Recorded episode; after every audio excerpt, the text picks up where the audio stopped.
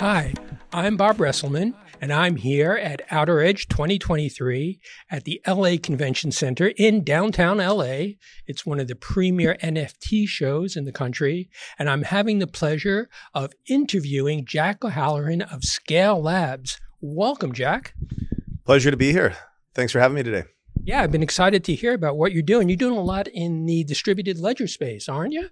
Yeah, yeah. So uh, I've been working on Skale for over five years now, and uh, it's a, a decentralized project where we have over 20 EVM chains that are running in a fully decentralized manner. And our goal is to help people who are building applications for Ethereum build them and reach a huge audience, not a small audience of developers, but a massive audience of consumers and and real uh, users across gaming and Web3 social apps and decentralized finance. Right. So one of the problems that's always been around what we call distributed ledger technology and um, you know Ethereum and EVM, the the Ethereum virtual machine, has been just around the cost of transactions mm-hmm. as well as the speed of transactions. H- how does that fit into your world? Is that something you've encountered? Well, that's that's a problem we've been trying to solve or working on solving. I think doing a pretty good job over the last five years. Um, uh, one, I think you know, hats off to Ethereum, just the creation of such an amazing uh, technology and pool of users and pool of money and value that's sitting there support uh, in this network. It's amazing, but we all know that it's very expensive to transact. And one of the issues is it's a it's both infrastructure and unit economics. And so there's a lot of different ways people are taking to try to solve this gas issue.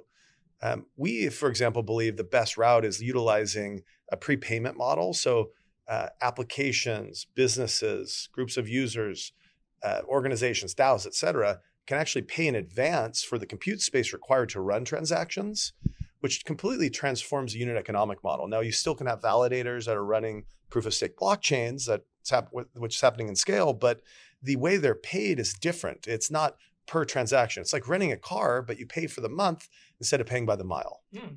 Wow, that, that's a really interesting way of uh, doing it.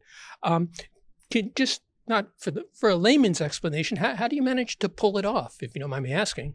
Well, um, I'll try to I'll try to step back first, and then we can get more deep. But but essentially, there's there's almost there are three layers here. The first layer is Ethereum. So there's code and smart contracts for Skale that live on Ethereum that support the Skale network. Then the second layer are is the Skale network, which is a whole set of nodes that are run fully decentralized. Now these this network actually doesn't even have any blockchains in it. It's an it's a system that's one that creates chains. That's a third layer. The third layer are the app chains or the Skale chains. And each one of these Skale chains is incredibly fast, has more throughput than the major layer one chains, a lot of them that you read about today, and layer two, uh, layer two chains. And so this layer three environment or app chain environment, I think is a future. And there's a lot of people that are looking at this model and saying, hey, by decoupling the infrastructure, uh, making different trade-offs for security and performance, um, this model is one that allows the computation to be to be instead of divided and, and, and managed in a vertical manner to be spread out in a horizontal manner so that there's more even distribution and you can you can essentially get more throughput and more volume by creating more quantity without losing security. So uh, happy to kind of dig into that, but at the highest level, those three layers come together to build a unique a unique uh, solution that has speed, security, and decentralization.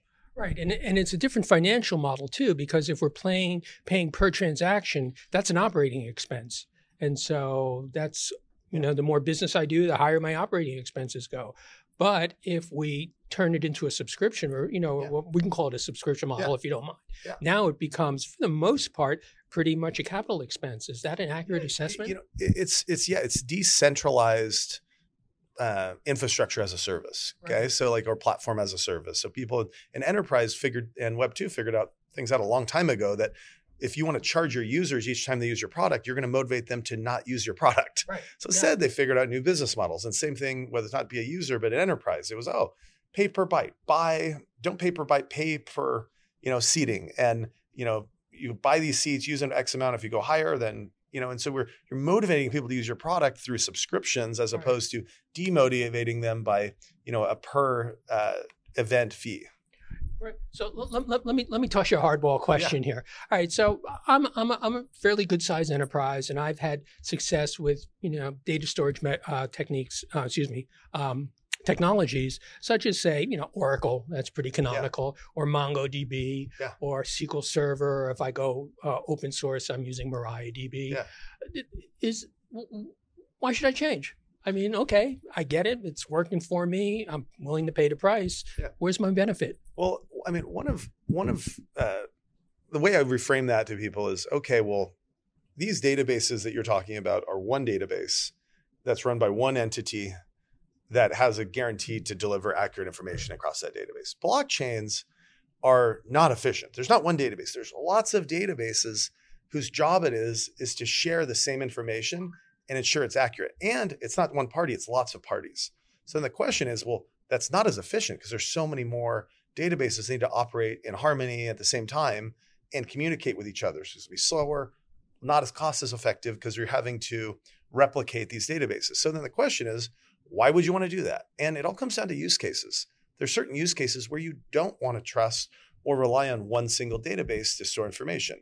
One would be decentralized money, which we all know Bitcoin been popular and people looking at Ethereum as a store of value too, using lots of actors to run servers to guarantee that, yeah, we don't all have to trust each other, the money's there.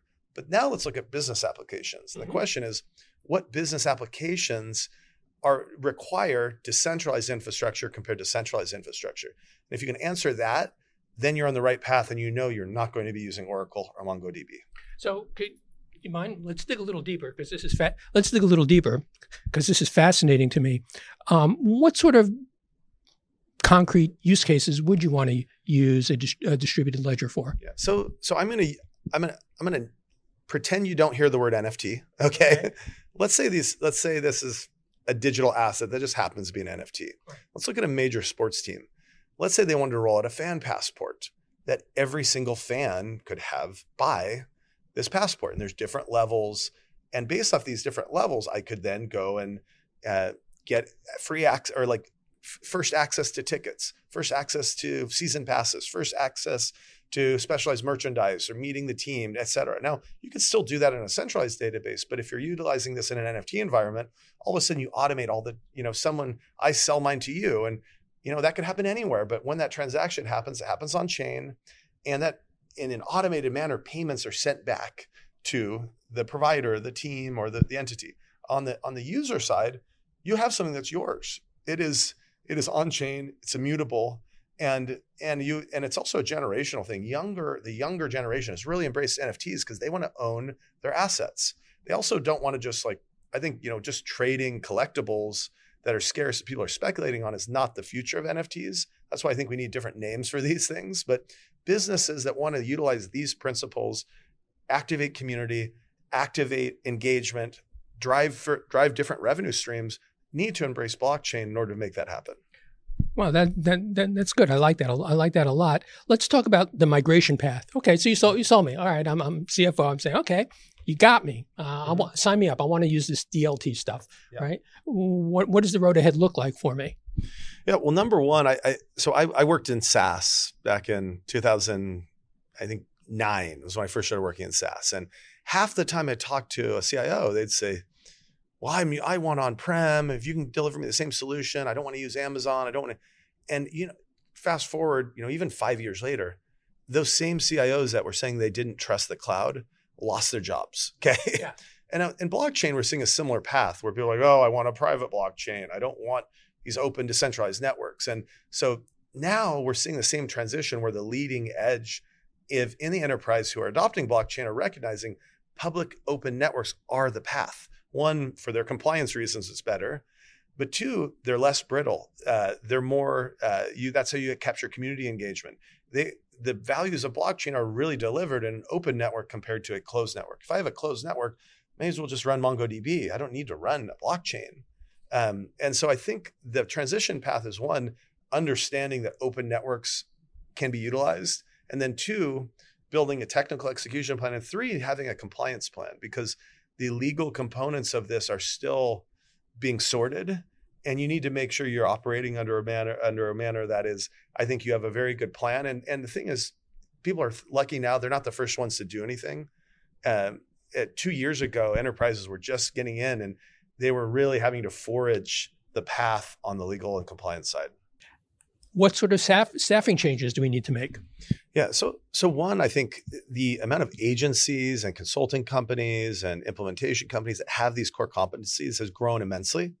Uh, but that being said, you still want to have your own staff that understands these things. So one thing, one thing I've found working with with businesses that are are launching a blockchain, if you don't have somebody in house who understands solidity, the concepts of security around uh, blockchain, the concepts of values of decentralization to the users, you're really at the mercy of your your vendors and partners. So it is good to have the internal team, but you now have the luxury of not needing to build an entire team yourself. There are enough really quality teams that are out there ready with experience.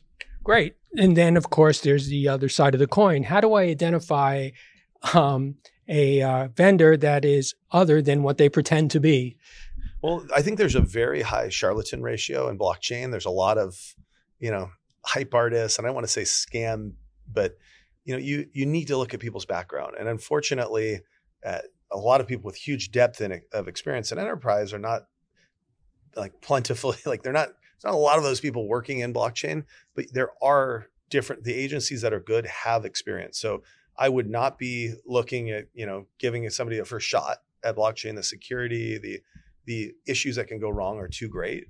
Um, so look at the track record. Most, uh, you know, look at the individuals on the team, get to know them, and look at the projects they have launched. And if they haven't launched, definitely do more shopping. All right, so let's just take this one step further, and I won't belabor it too much, but let's do. I'm I'm a I'm a, I'm a CIO, CFO. I've decided I want. I've heard a lot of good things about DLT. We've done the cost analysis, but we understand that you know we need some help with staffing, and um, I'm I'm going to interview a vendor. What what would be a, a hardball question to really ask a vendor to make sure they knew what they were doing?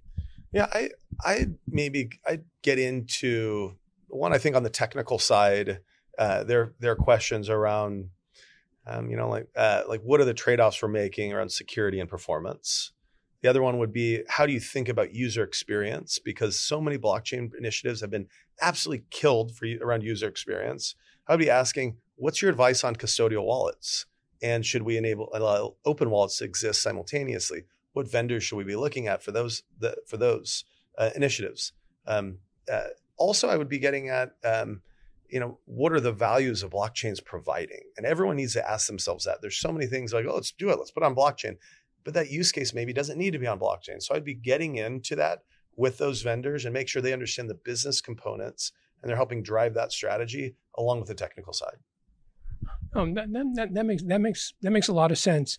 Yeah, I'm trying to think of a hardball question. Hardball question I I would ask, right? And something for, for me, it would really come down to, uh, you know, send in send in your CTO or CTO or your senior engineer, and then tell me about how you're going to take a look at this Solidity code, and tell me what my and what my risks are. How much yeah. is this Solidity code going to cost me to run? Yeah. Okay, and how do I make it cheaper? Is that a good question one might ask? Yeah, I, I think so. And also, like, what what are your thoughts around audits? Oh. And um, you know, how are you? How do you evaluate the vendors you work with based off the audits they've done? mm. right? Because because they we at Skale work with a lot of these agencies and providers. Um, at, we're at the infrastructure level. We partner with some really great teams, and you know they're responsible to be you know for a lot of this uh, you know the partner side communications and you know one of the things we do is make sure we outfit our partners with really good materials on the audits that have happened the security properties the uh, performance advantages uh, Dartmouth just did a big study recently, and Skale was highlighted as one of the fastest and most secure, actually the fastest blockchain in terms of throughput and finality. Um, and you know things like that that like they should do their homework. They shouldn't just be like, oh, we're friends with this other chain that gave us a big grant. There's a lot of that, unfortunately, in blockchain. There are people that are paying for their business, and I I would recommend steering very clear of those. Okay, great. Well, this has been a great interview, Jack. You really taught me a lot. You really taught me a lot. And I really like engaging in these detailed discussions.